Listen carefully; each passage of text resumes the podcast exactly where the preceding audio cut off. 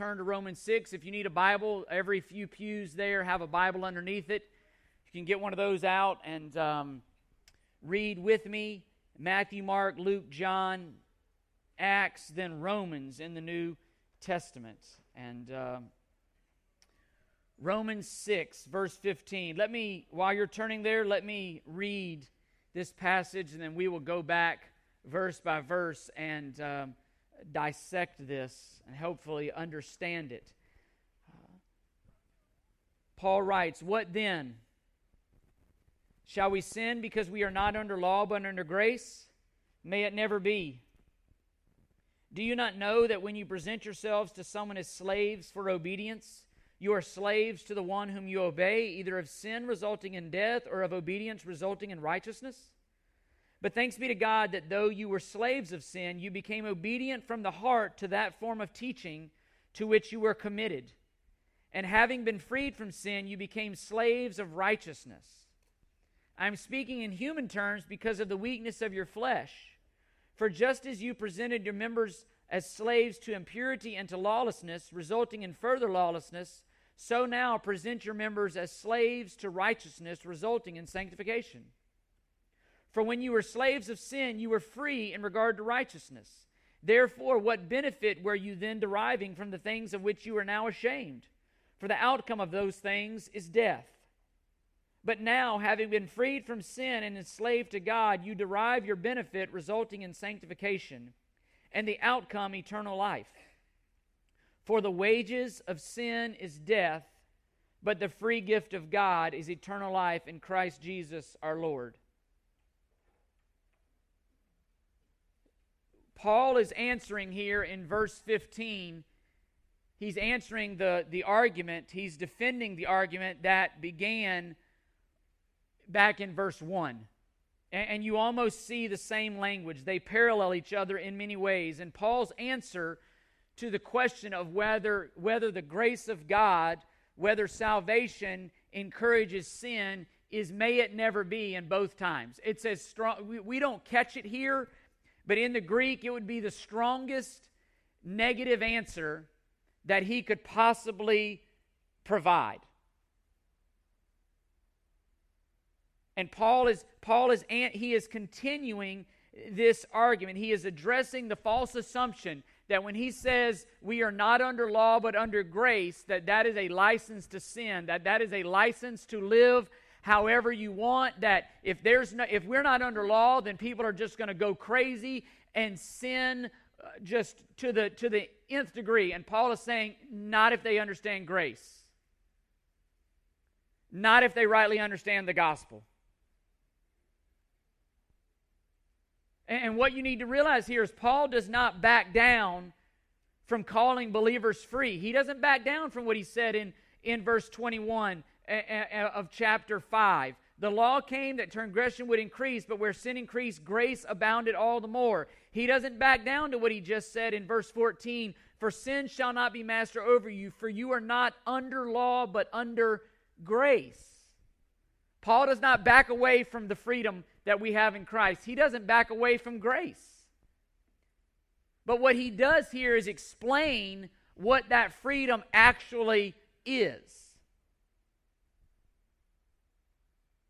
And it's going to be a paradox of sorts.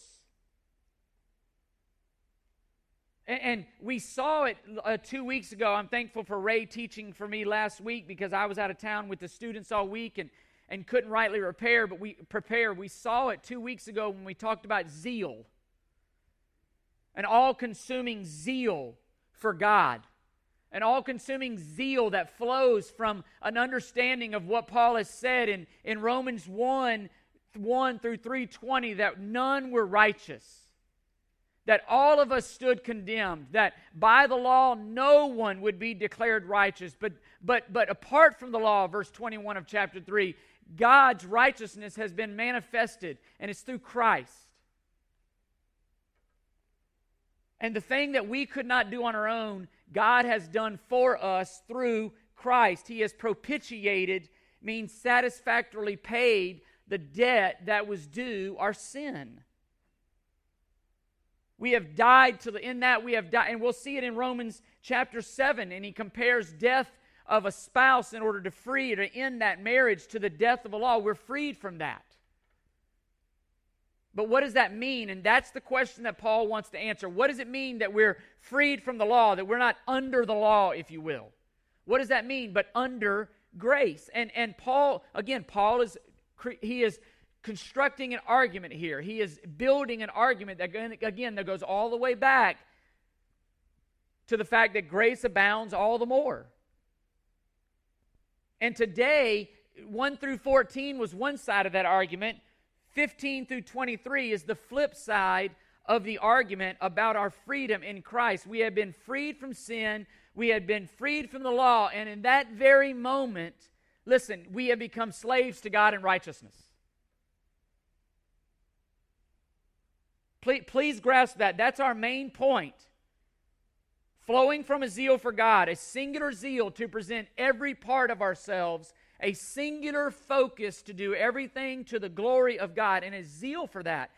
Paul is answering the question how do we live in light of our freedom from the law and our freedom to Christ? How do we live? How do believers live? What does it mean that we are free? That's a big question. Words have meanings.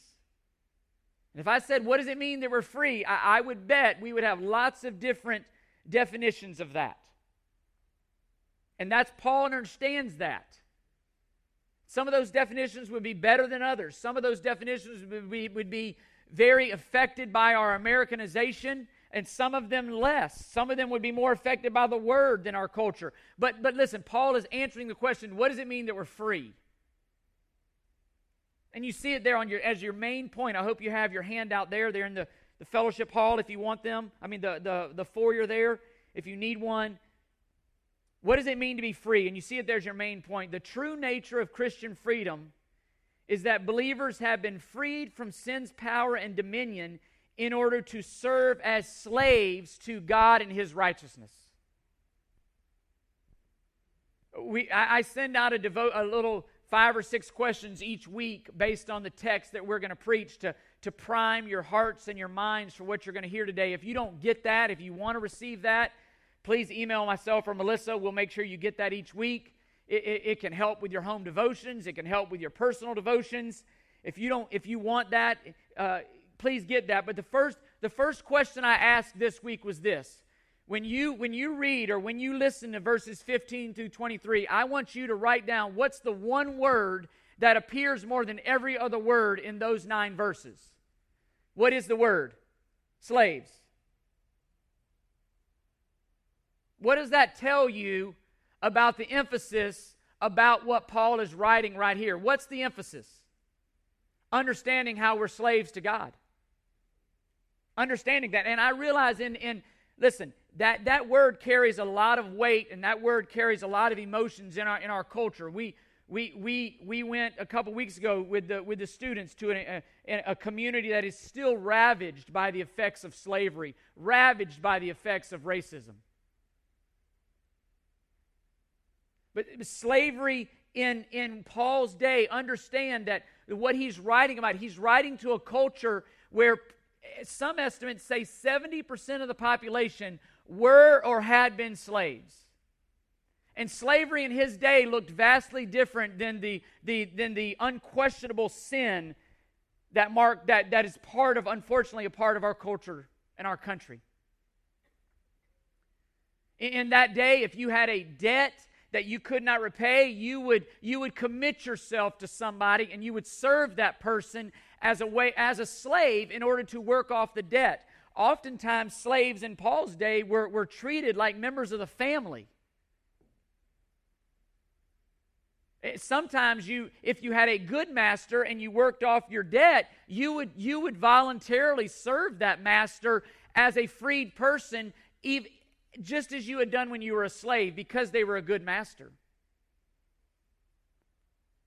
So when I when I say the word slave, I'm not ignorant to the fact that immediately my challenge every Sunday is is I preach the word and all of us have filters. All of us have so many filters in our lives. based on circumstances, based on history, based on how your week went, based on how many kids you yelled at in the car getting here. No, that's the joy. We never ride to church together, so we have no idea what that looks like. That's the joy. That's the joy of being the pastor. We never ride to church together. Half our family is asleep when I leave on Sunday morning, so there's little chance, unless it's Karen and I, that we're fighting. There's a chance even there, but but we all have filters. I, I, can't tell you how many times I've preached and I've got done preaching and someone said, Man, Chris, I'm really glad you said this. I'm like, I did not say that. Don't you dare tweet that. I'm looking back at the manuscript. I, there have been times where I've gone back and listened to the recording, like, I know I didn't say that. But your filter hears it.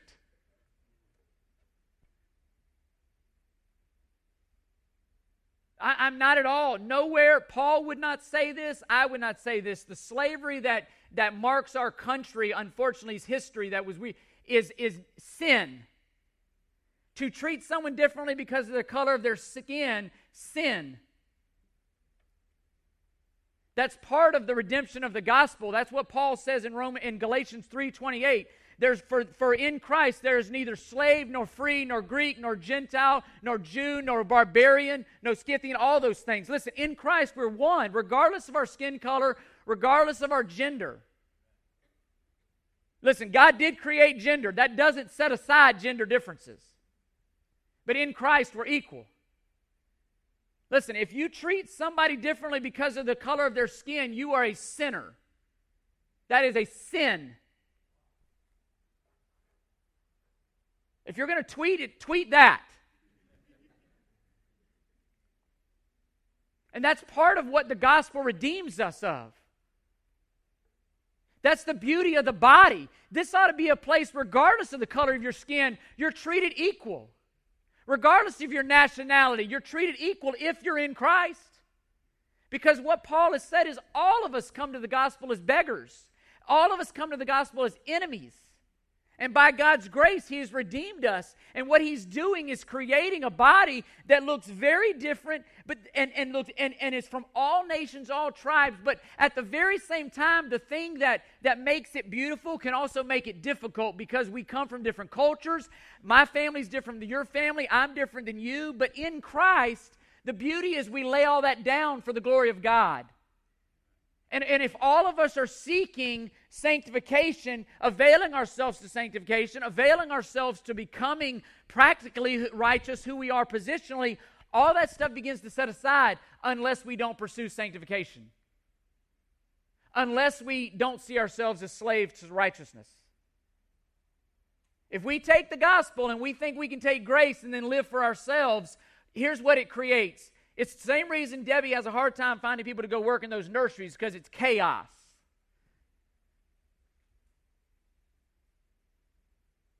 And it's interesting, Paul said, Paul says, here's how I know you're immature in chapter 3 of, of 1 Corinthians and Hebrews 5. Jealousy and strife exist. Huh? Just jealousy and strife? Yeah, go in that room right now. Go in that room. You know what's going to mark that room? Jealousy and strife. Arguing over stuff that don't matter. Selfishness not letting stuff go. And, and the challenge is we as a body, if we don't grow up, we are spiritually what they are physically immature. Spiritually immature. That's why 1 Peter 2 says, like newborn babies, crave pure, pure spiritual milk so that by it you may grow up in respects to salvation. We're to grow up. Why? That we would ac- accurately reflect our Savior. And part of that is understanding our freedoms. Part of that maturity is understanding what it means to be a slave to God, it's understanding our freedoms. And again, Paul is dealing with that, and, and, he, and he does this. I, have I've tried to capture two points and sub, sub points under that to show us what it means to be a slave for God, that it is that our that our freedom is actually a slavery and our slavery is actually a freedom. There's a paradox there. But our freedom is actually a slavery, and our slavery is indeed freeing. And, and you see it there on your handout. Freedom of the believer in Christ from sin and not and the law is not a freedom to live however we want, but rather a freedom to live for God and His glory in a way that we couldn't before. We were enemies. We couldn't please God. We couldn't serve God. Look, look at 15 and 16. What then? Shall we sin because we're not under law but under grace? May it never be. Look, do you not know that when you present yourselves to someone as slaves for obedience, you are slaves to the one whom you obey, either result either of sin resulting in death or obedience resulting in righteousness. Paul does not back down from the truth that, cre- that we are freed from the law. Again, verse 14, you are not under law but under grace. But Paul explains what it means to be under grace. And, and Paul is saying this in a culture where they said, look, the law is the only deterrent to sin. And Paul is saying that's not true. There's a greater power that will be a deterrent to sin. And in defense of the gospel, in defense of grace, Paul is clarifying what he means that we are believers are not under law, but under grace. And, and listen, it, real quickly, I mean, think about the illustration. When I say greater, it's one thing to have a bunch of rules on, in your house that demand your child's behavior. But it's another thing when your children do that without the rules, right? When they do it because they want to when they clean their room without being told, when they set the table without being told, when they do it out of love. Now, we don't know much about that in our house some nights. Don't get me wrong. Our kids have two parents that are works in progress, and our kids are works in progress. But again, what Paul is saying here is it's not that we're free in the sense that nothing influences or guides and empowers. That's the false assumption. That the believer is free in the sense that nothing now empowers, nothing guides, nothing controls them. That's not what Paul is saying. Paul is saying, you believer, you are under something. You are under grace. You are under the power and influence and control of grace. And this is what Paul explains here. And you see it on your handout again. Verse 16, do you, he says, Do you not know? When Paul writes that, understanding the Greek, he assumes that they know what he's about to say. It's a rhetorical question. You can go all the way back to, uh, he, say, he uses that phrase a ton. When he says that, it's like saying, You know better. You ever told your kids this? You know better. Do you, do you not know? They know. Again, almost all of them had intimate contact with slavery and they knew what he was writing about. And again, even down here, because of their flesh, he says in 19, that's why he used this illustration so there was something they could grasp. And you see it on a handout. Slavery involved two components that would dictate and control a person's life. Two components. Slavery involves status. Okay? Here's what I mean by that a slave was totally owned by another person. They were totally, they totally lived to that other person's will. They were owned. And like I said, many times they did that on their own in order to eliminate a debt or something. But slavery also involved control. A slave was meant to serve another. You would indenture yourself to somebody, you would commit yourself as a slave in order to serve. And, and Paul doesn't, again, in 1 Corinthians 6, verses 19 and 20, Paul doesn't back down when he transfers this to Christianity. Or do you not know, there's the phrase again, that your body is a temple of the Holy Spirit who is in you, whom you have from God, and that you are not your own, for you have been bought with a price, therefore glorify God in your body. We have been bought. We have been ransomed. We have been propitiated. We have been redeemed. All of those involve a purchase of, of sorts, if you will. Our debt has been forgiven, not like he just said, oh, well, let's just act like that didn't happen. No, it's been paid for by another.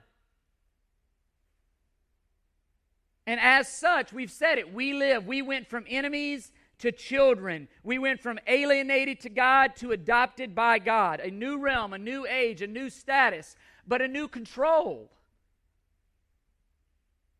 And if we're not careful, again, our conduct might, because of a misunderstanding of grace or just a, an immaturity or whatever, might take us to places it shouldn't. Because in you, believer, sin, sin is crouching at your door. Satan is prowling, looking to devour. Even though I've been redeemed, I still there's still that old nature, that's still that sin battling in me. And the challenge for you and I, believer, is to not live in light of who we are in Christ. And, and Paul doesn't want us to miss grace, to misunderstand grace, or to abuse grace. And what Paul says, you see it on your handout, Paul teaches us here specifically in 15 and 16 that grace doesn't free us to sin and live however we want, but rather calls us to an obligation to obey God and take our walk seriously. Grace obligates you. And even that is a paradox of sorts. Grace and obligation, it does. You've been bought with a price. God's grace enables you to serve Him and glorify Him when you couldn't before as a sinner. And the idea for Paul that a believer would continue in sin because they're not under law was tantamount to, to offering yourself as a slave to sin, the outcome which is death. Paul says that clearly in verse 16. He also says it in verse 23. In rightly grasping grace, fights this. Our freedom, what he's saying is, our freedom is not freedom as we think, but it's a freedom to serve God in ways that we could not serve Him before. You are now free to serve God. You and I were not set free from the penalty of our sin. We were not redeemed simply for our sake, but in order that we would glorify God in our lives. That's exactly what Paul says in 1 Corinthians 6:20. Do you not know that you have been bought with a price? Here's the conclusion. Therefore, because you have been bought with a price, go live however you want to live. That's not what he said. You have been bought with a price. Therefore, glorify God in your bodies.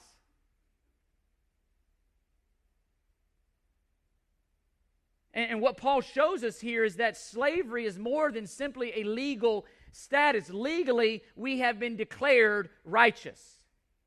Legally, declared righteous. Taken out of condemnation. We talked about those fields. This field is ruled by Adam, sin, and death. Over here is a field ruled by Christ, and its righteousness and eternal life. We've been taken in salvation, rescued, transferred out of that domain into another domain. And yet we still fight sin and unrighteousness. That's the challenge. And that's what we talked about the other day about get away from the wall that those old those old habits and those old things, we still hear that voice and we still hear that those desires, they're still there. And as believers, we fight them. That's what it means to grow up in sanctification. And if we consistently yield ourselves to sin, Paul says, You have become again a slave to sin. Listen to what Jesus says in John 8 34. Truly, truly, I say to you, everyone who commits sin is the slave of sin. It's more than just a realm change, it's a life that follows that's indicative of where you now reside, of your new status. And Jesus is the Savior that. And you see it in a handout. What Paul teaches us is that our choices bind us to powers, either sin or God. And not allowing ourselves to be a slave to sin is a day to day, moment by moment experience. It goes way beyond simply our legal status. And again, marriage is that illustration, way beyond a one time deal. It affects everything about your life beyond that date. You, you had a status, you legally, in marriage, you legally changed statuses, but now that new status controls your everyday. And, and I hope that makes sense. We have, been, we have been put in a new realm by the grace of God in order to live day by day in that new realm and for the king who rules and reigns the new realm and the status changed, the new title. I mean, again, even in marriage, a, a, a wife gets a whole new name. Changes everything. Who you are in Christ, what Paul is saying, who you are in Christ dictates everything about your life. In that sense, you are under grace. Grace controls, grace guides grace directs, grace obligates you. And Christians who are no longer slaves to sin must no longer live as slaves to sin. Again, by faith, living by God's wisdom and not your own, commanded to put away sin because of who we are in Christ. Every bit of it. That's why he says, Do not, up there we saw two weeks ago, do not go on presenting the members of your body to sin as instruments of unrighteousness, but present yourselves to God. He's going to say the same thing here. And this is where it gets this is where it gets deep and this is where again, listen carefully here. And this is going to go totally against your flesh. Uh, this is going to I'm I'm certain that this might upset some people just theologically. But what Paul teaches here and you see it on your handout, is that there is no such thing as human autonomy. Meaning, we are never, ever completely free of all outside powers and influences. And I know that runs contrary to our American ideas and all these things of, of freedom and all that stuff. Paul, Paul, this is, Paul treats this very seriously. And this is a very real danger for believers. And again, that's why you see disunity and factions and strife and, and all these things. What Paul shows us here in, in this text, specifically 15 and 16, is that every single person is in one of two camps. Okay? Every single person is under the power of one of two things. Okay? And again, this the gospel gets real narrow, but the gospel is narrow. Listen, you see it on your handout. Every person is either A, under the power of sin, or B, under the power of obedience. You're in one of those two realms. Every single person is serving one or the other at all times. No person, listen, here's what he's saying no person is free of a master. Every single person is a slave. It, the difference is who is your master? I mean, look at verse 16.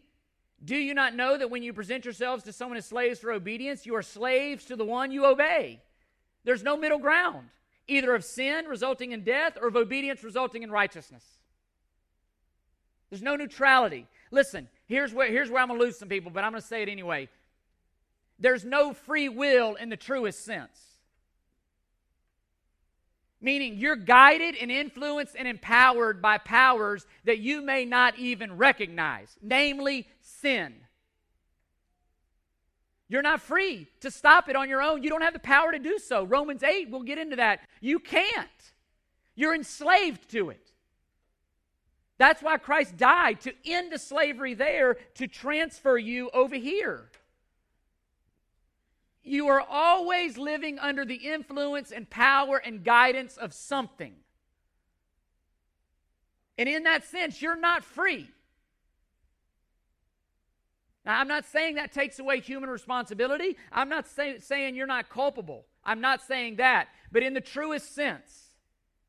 And listen, non believers, and this is where it gets real tricky, even to believers, but let's say non believers think that they are free. They think that they're free to live forever. And even Christians, they, but, but specifically non believers. Paul says in 2 Corinthians 4 4, that is an illusion. He says in 2 Corinthians 4 4, the God of this world has blinded the hearts and the minds of the unbelieving. People think that they're free. When reality is their sin has blinded them to the truthfulness of their sin, has blinded them to the truthfulness of the gospel. They're not free. And here's where it gets, it gets sticky but, but truthful. The choice is not this. Here's what Satan will say the choice is this. Satan will say this should I maintain my freedom or should I give it up and submit to God? That's what Satan will say the choice is. Should I maintain my freedom to live however I want to live or should I lay down my freedom and submit to God? Here's the choice that the Bible says Should I continue to serve sin and die eternally, or should I live to God and live eternally? Should I live as a slave to sin and die eternally? Should I live to God as a slave and live eternally? You see the difference? Either way, you're a slave. And, and, and, and, and again, the intro was longer, and so I run out of time. And but the illustration just this illustration just keeps coming in my mind that I read long ago uh, of two people who jump out of a plane. One person has a parachute on, the other person doesn't, and they're real, they're just there to free fall. Which person is more free? The world was tempted to say, "Oh, the one without a parachute." Here's the deal: he ain't free.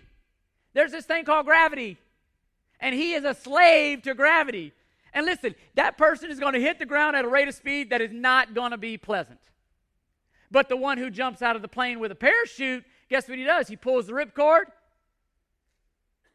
He's the freest of all because he has submitted himself to a, to a, to a, a power that is greater than gravity, namely that parachute. Now, he's going to go down, but he's going to go down slow, and it's gonna, he's going to land well.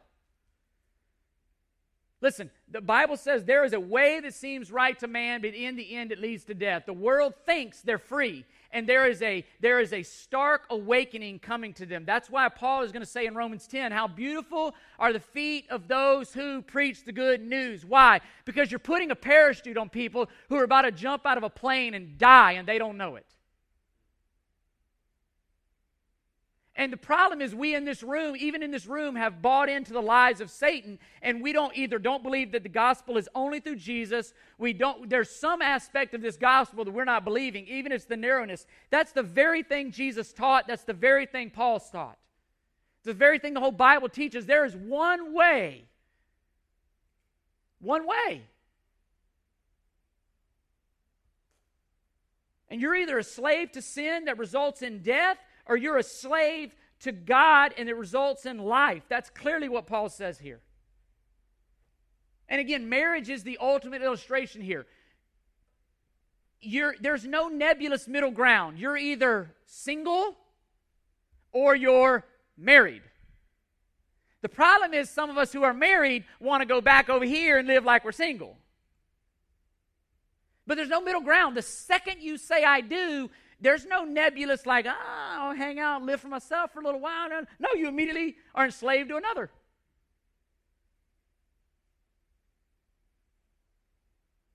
And, and that's what Paul is saying here. And look what he says. You better choose well. Choose well. Because listen, you see it on your handout. Serving sin leads to death. Serving obedience leads to righteousness. And, and again, look, look what Paul says here in verse 16. I, I notice the language that Paul uses here. He says, Do you not know that when you present yourselves to someone as slaves for obedience, you are slaves to the one you obey, either of sin resulting in death or of, of obedience resulting in righteousness? I think if we were honest, at least when I read that, and, and my mind sometimes can, can start filling in the blanks quicker than what the actual words on the page are saying, I would have thought Paul would have said, Or do you not know either of sin resulting in death or of God resulting in righteousness? But that's not what he says. Right? Am I alone there? Would you not have assumed that he would have said, You either present yourselves to sin resulting in death or of God resulting in righteousness? In my mind, I think that, but Paul doesn't say that. And here's why I believe. Don't think for one second that how we live as believers doesn't matter. And you go all the way back to the Gospels. What does Jesus say? If you love me, you will what? Hmm. So a love for God is displayed how? In obedience to God, right? No, no different than a spouse who says, Oh, I love my spouse, but you don't come home, you fool around with other people. You, uh, uh, do you really? At least in that moment, do you really? And, and, Paul uses that language. He's saying, don't think for one second how you live doesn't matter, nor that our behavior doesn't expose our hearts. Paul is uh, emphasizing the significance of how we live our lives. Why? Because he's countering a theology that says our lives and our obedience doesn't matter. That's Romans 6 1. Hey, if grace abounds where sin abounds, do whatever you want to do. Doesn't matter. Paul is saying it does matter. And you who think that you're not bound as a believer to anything because the law has the law has been fulfilled in Christ, he's saying, "No, no, you're actually obligated and bound by grace, which is a greater motivator." Namely, love. I mean, you think about it, wives. If a husband did, a husband could do all of these things, X, A through Z, because the law demands him to do, do them, or a husband can do them A through Z simply because he loves you. Which would be more, which would be more meaningful? Because he loves you. Because over here, he can do all these things and not love you. Right? He can actually the guy can do all these things, and actually the one he loves is who?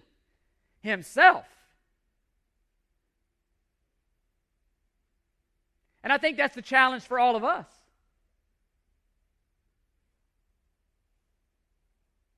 And then Paul says the result is righteousness. Again, huge word. And I think Paul, you know, we would think, oh, the result is eternal life. I would have almost thought he would have said that. But when he says righteousness, guess what? He, he gets a bigger picture. Because guess who it's in, guess who inherits eternal life? The who? The righteous. Jesus himself said this in Matthew 5:20, unless your righteousness exceeds that of the Pharisees, you will not inherit the kingdom of God. Interesting in 320, he says, But apart from the law, the what of God has been manifested. The righteousness of God has been manifested. See, if he just says eternal life, here's what you and I are going to do we're going to separate that from our day to day living experience because that's what we do now. Here's what he says the, the man or the woman who truly sees grace rightly, who truly sees the Savior rightly, who truly sees their salvation rightly, is going to live day to day for righteousness. And so, not only, listen, here's the beauty not only in a day to day will people see our king and will our character be molded into our king, but ultimately there's coming a day where we're going to be glorified and we will be perfectly like our king, righteous. So, either way, it's practical righteous here in the day to dayness of my life. And over here, it's eternal righteousness because I've already been. Eh, you go to Romans 8, he's already, he's already put that in the bank. But do you see? I say all that to try to carefully help us see. Do you see how we can't separate our salvation from our daily experience? We can't have this mentality of, well, I'm going to go to heaven. I'll just live however I want to live. And when I die, I'll just flash my get out of jail free card. That's not the purpose. And do you see how, again, when Paul is saying you are not under law but under grace, we're free, but not in the free, not in the way that you want to think we're free.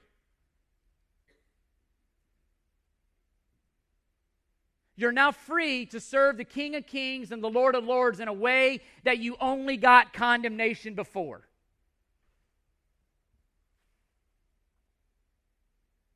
And, and look at verse 17 and 18. Here's the source. This is why it's greater.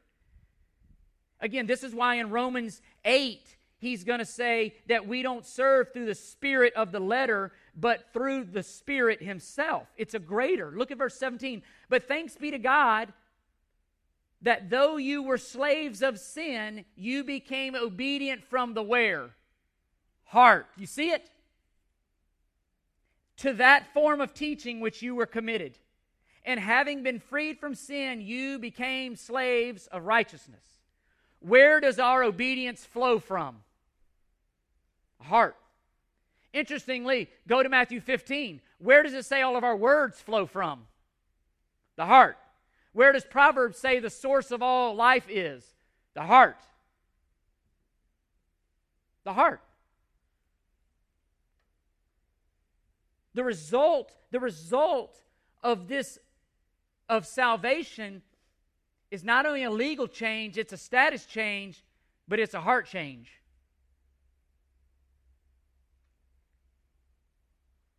What God desires from his people is more than just merely going through the motions.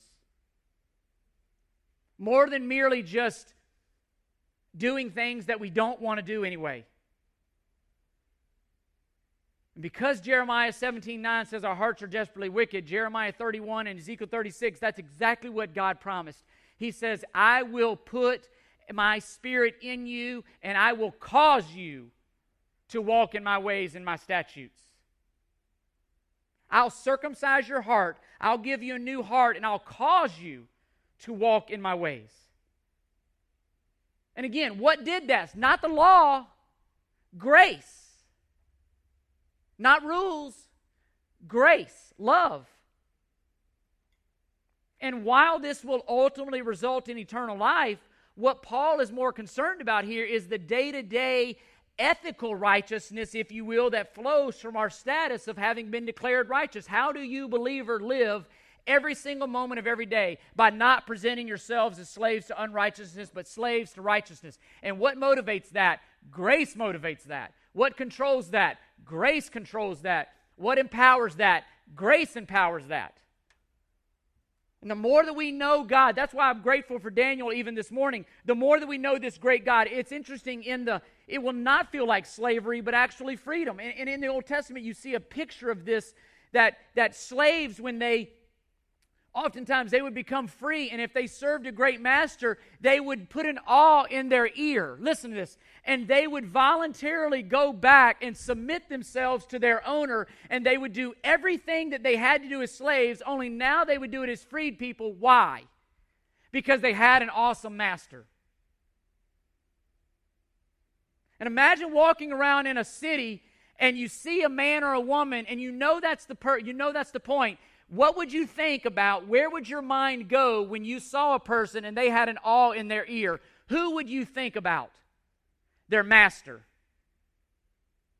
You wouldn't say, oh, that dude is awesome. That dude that is awesome. No, you'd say, that person, here's what I know that person serves an awesome master. Why? Because they have voluntarily submitted themselves to someone, even as a freed person. Are they free? Yes, they are. But are they slaves? Yes, they are. And the reality is, serving somebody because you want to and because you love them is actually that's the true freedom that Paul is talking about. That's the truest freedom. And Paul is saying believers will be controlled and guided and gripped by a heart of grace. They'll be, they'll be so overwhelmed by love. It'll be like what Jesus says in Matthew 13 44 about the man who finds a treasure in the field and he goes and sells everything else. Why? To buy that field. What was he controlled by? What was he compelled by? He was compelled by finding something of greater value. He was controlled by what he wanted, not by what he had to do. And even in Matthew, even in Romans 5:21, Paul connected righteousness to eternal life through grace. But how we live. Listen, believers, your freedom is not a freedom to do what you want, but it's a freedom to do what God wants. But not merely externally. And it's the gospel that brings about this obedience, joyful obedience. And you see it on your handout there. Believers are under grace. And what Paul means by this is that God's grace is not only a freeing power, but it is a controlling power as well.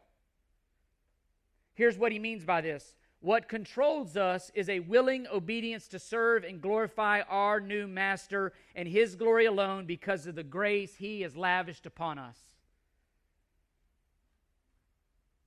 And, I, and I'll never, I've shared this before, but I, I pray that I'll never forget it. One of the presidents of our Southern Baptist Convention adopted a child from a foreign nation. And he told the story of. Uh,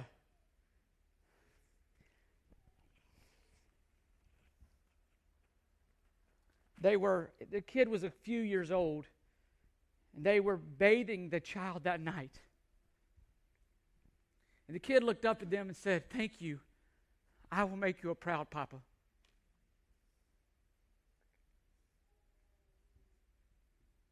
Why would he say that? Because of grace. Not I'll pay you back. Not I'll not give me the laws that I have to obey. That was a child that was consumed by grace that understood adoption. Listen, until we understand how wretched we were, we'll never, never understand the abundance of God's grace.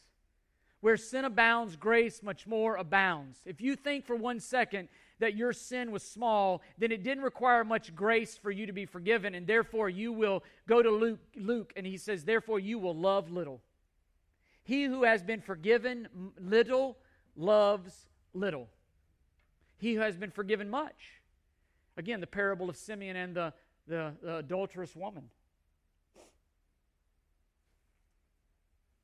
What, what controlled that child? His adoption.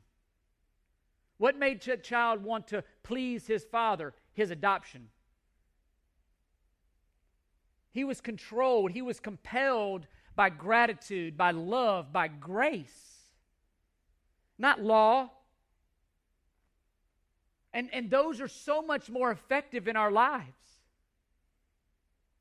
And, and, later, Paul will show again that it's the, the Spirit that guides and leads. And I, I hate to jump forward, but, but Romans 8, again, he says, so that the requirement of the law might be, verse 4, fulfilled in us who do not walk according to the flesh, but according to the Spirit. For those who are according to the flesh set their minds on the things of the flesh, and those who are according to the Spirit, the things of the Spirit. For the mind set on the flesh is death, but the mind set on the Spirit is life and peace, because the mind set on the flesh is hostile to God. Listen, for it does not subject itself to the law of God, for it is not even able to do so.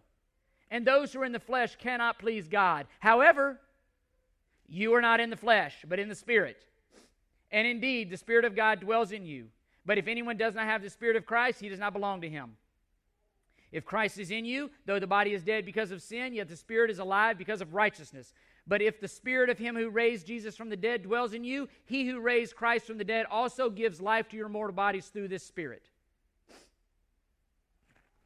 What leads? What guides? That's exactly what God promised to do in the Old Testament. In, Galatians 5, you see the same thing. We are freed from sin, not to sin. And God's grace is freeing, but yet it's controlling at the same time. It's paradoxical of sorts, but that's the genuine freedom. And, and, and I know some of you hate sports analogies, and forgive me, but I, I can remember early on when I was learning to play golf, we would be very, very mechanical early on in, in our drills and on our and in teaching swing and in teaching the fundamentals, extremely mechanical. And, and there was little freedom when you would stand over the ball to try to hit the ball because your, your mind was thinking about so many things. But listen, over time, and Lee would probably say the same thing with shooting a basketball or whatever, whatever it is. Over time, that which was mechanical became what? Natural. Lacrosse, Cole. When you flail that little ball or whatever it's called into that goal, you're not thinking about my arms here, here. You just do it. I picked up that thing one time. I couldn't get the ball to go two feet. Him and Kate are slinging it all over the place. Why? Because they've been trained. Here's what happens, and it even says this in Hebrews 5 but to those who have been trained by righteousness, guess what? It's freeing we begin to naturally do what God wants us to do. Why? Because we're controlled by grace. We've been trained by it. And eventually, you know, those days are way behind me, but eventually I could swing a golf club pretty well. And I didn't have to think about all the drills. You just step up to the ball and hit it because you've been trained. But I was controlled by the drills, I was controlled by the practice. And what Paul says there, you see it in your handout. Paul makes it very clear that though believers are free from sin in the law, believers are now under obligation to obey a new master, namely God and righteousness. We are free from sin so that we can become slaves of another master, but a master who is everything we sang about this morning and so much more.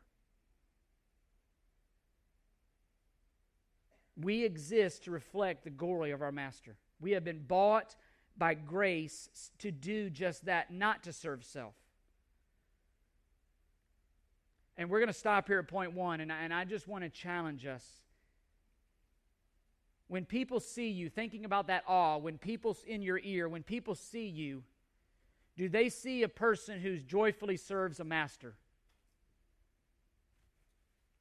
Because think about what that might do, is seeing an awe in someone's ear. Would you think about it? That would attract you to that master. Do our lives and our joyful obedience, does our, does our joyful obedience attract others to our Savior? Does the slave does does our newfound slavery, which is actually freedom, does it entice? Is it salt? Is it light? Is it a fragrant a fragrance to those around us? Or might our lives be actually detracting from the gospel and turning people away? God desires joyful obedience. He desires the people who delight Psalm 19, Psalm 19 verses 7 through 16, who's the, who through training of it, the, the word, he delighted to do the word, delighted to obey, delighted to play lacrosse, basketball, golf, whatever. It wasn't a chore. Is that us? In our homes, in our neighborhoods, in our communities, in our workplaces, in our schools?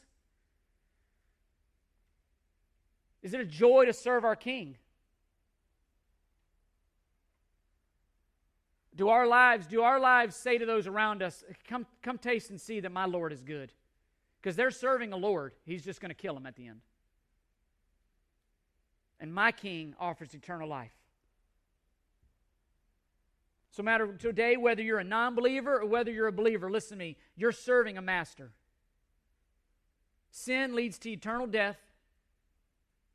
Slavery to God leads to eternal life. The choice is yours, if you will.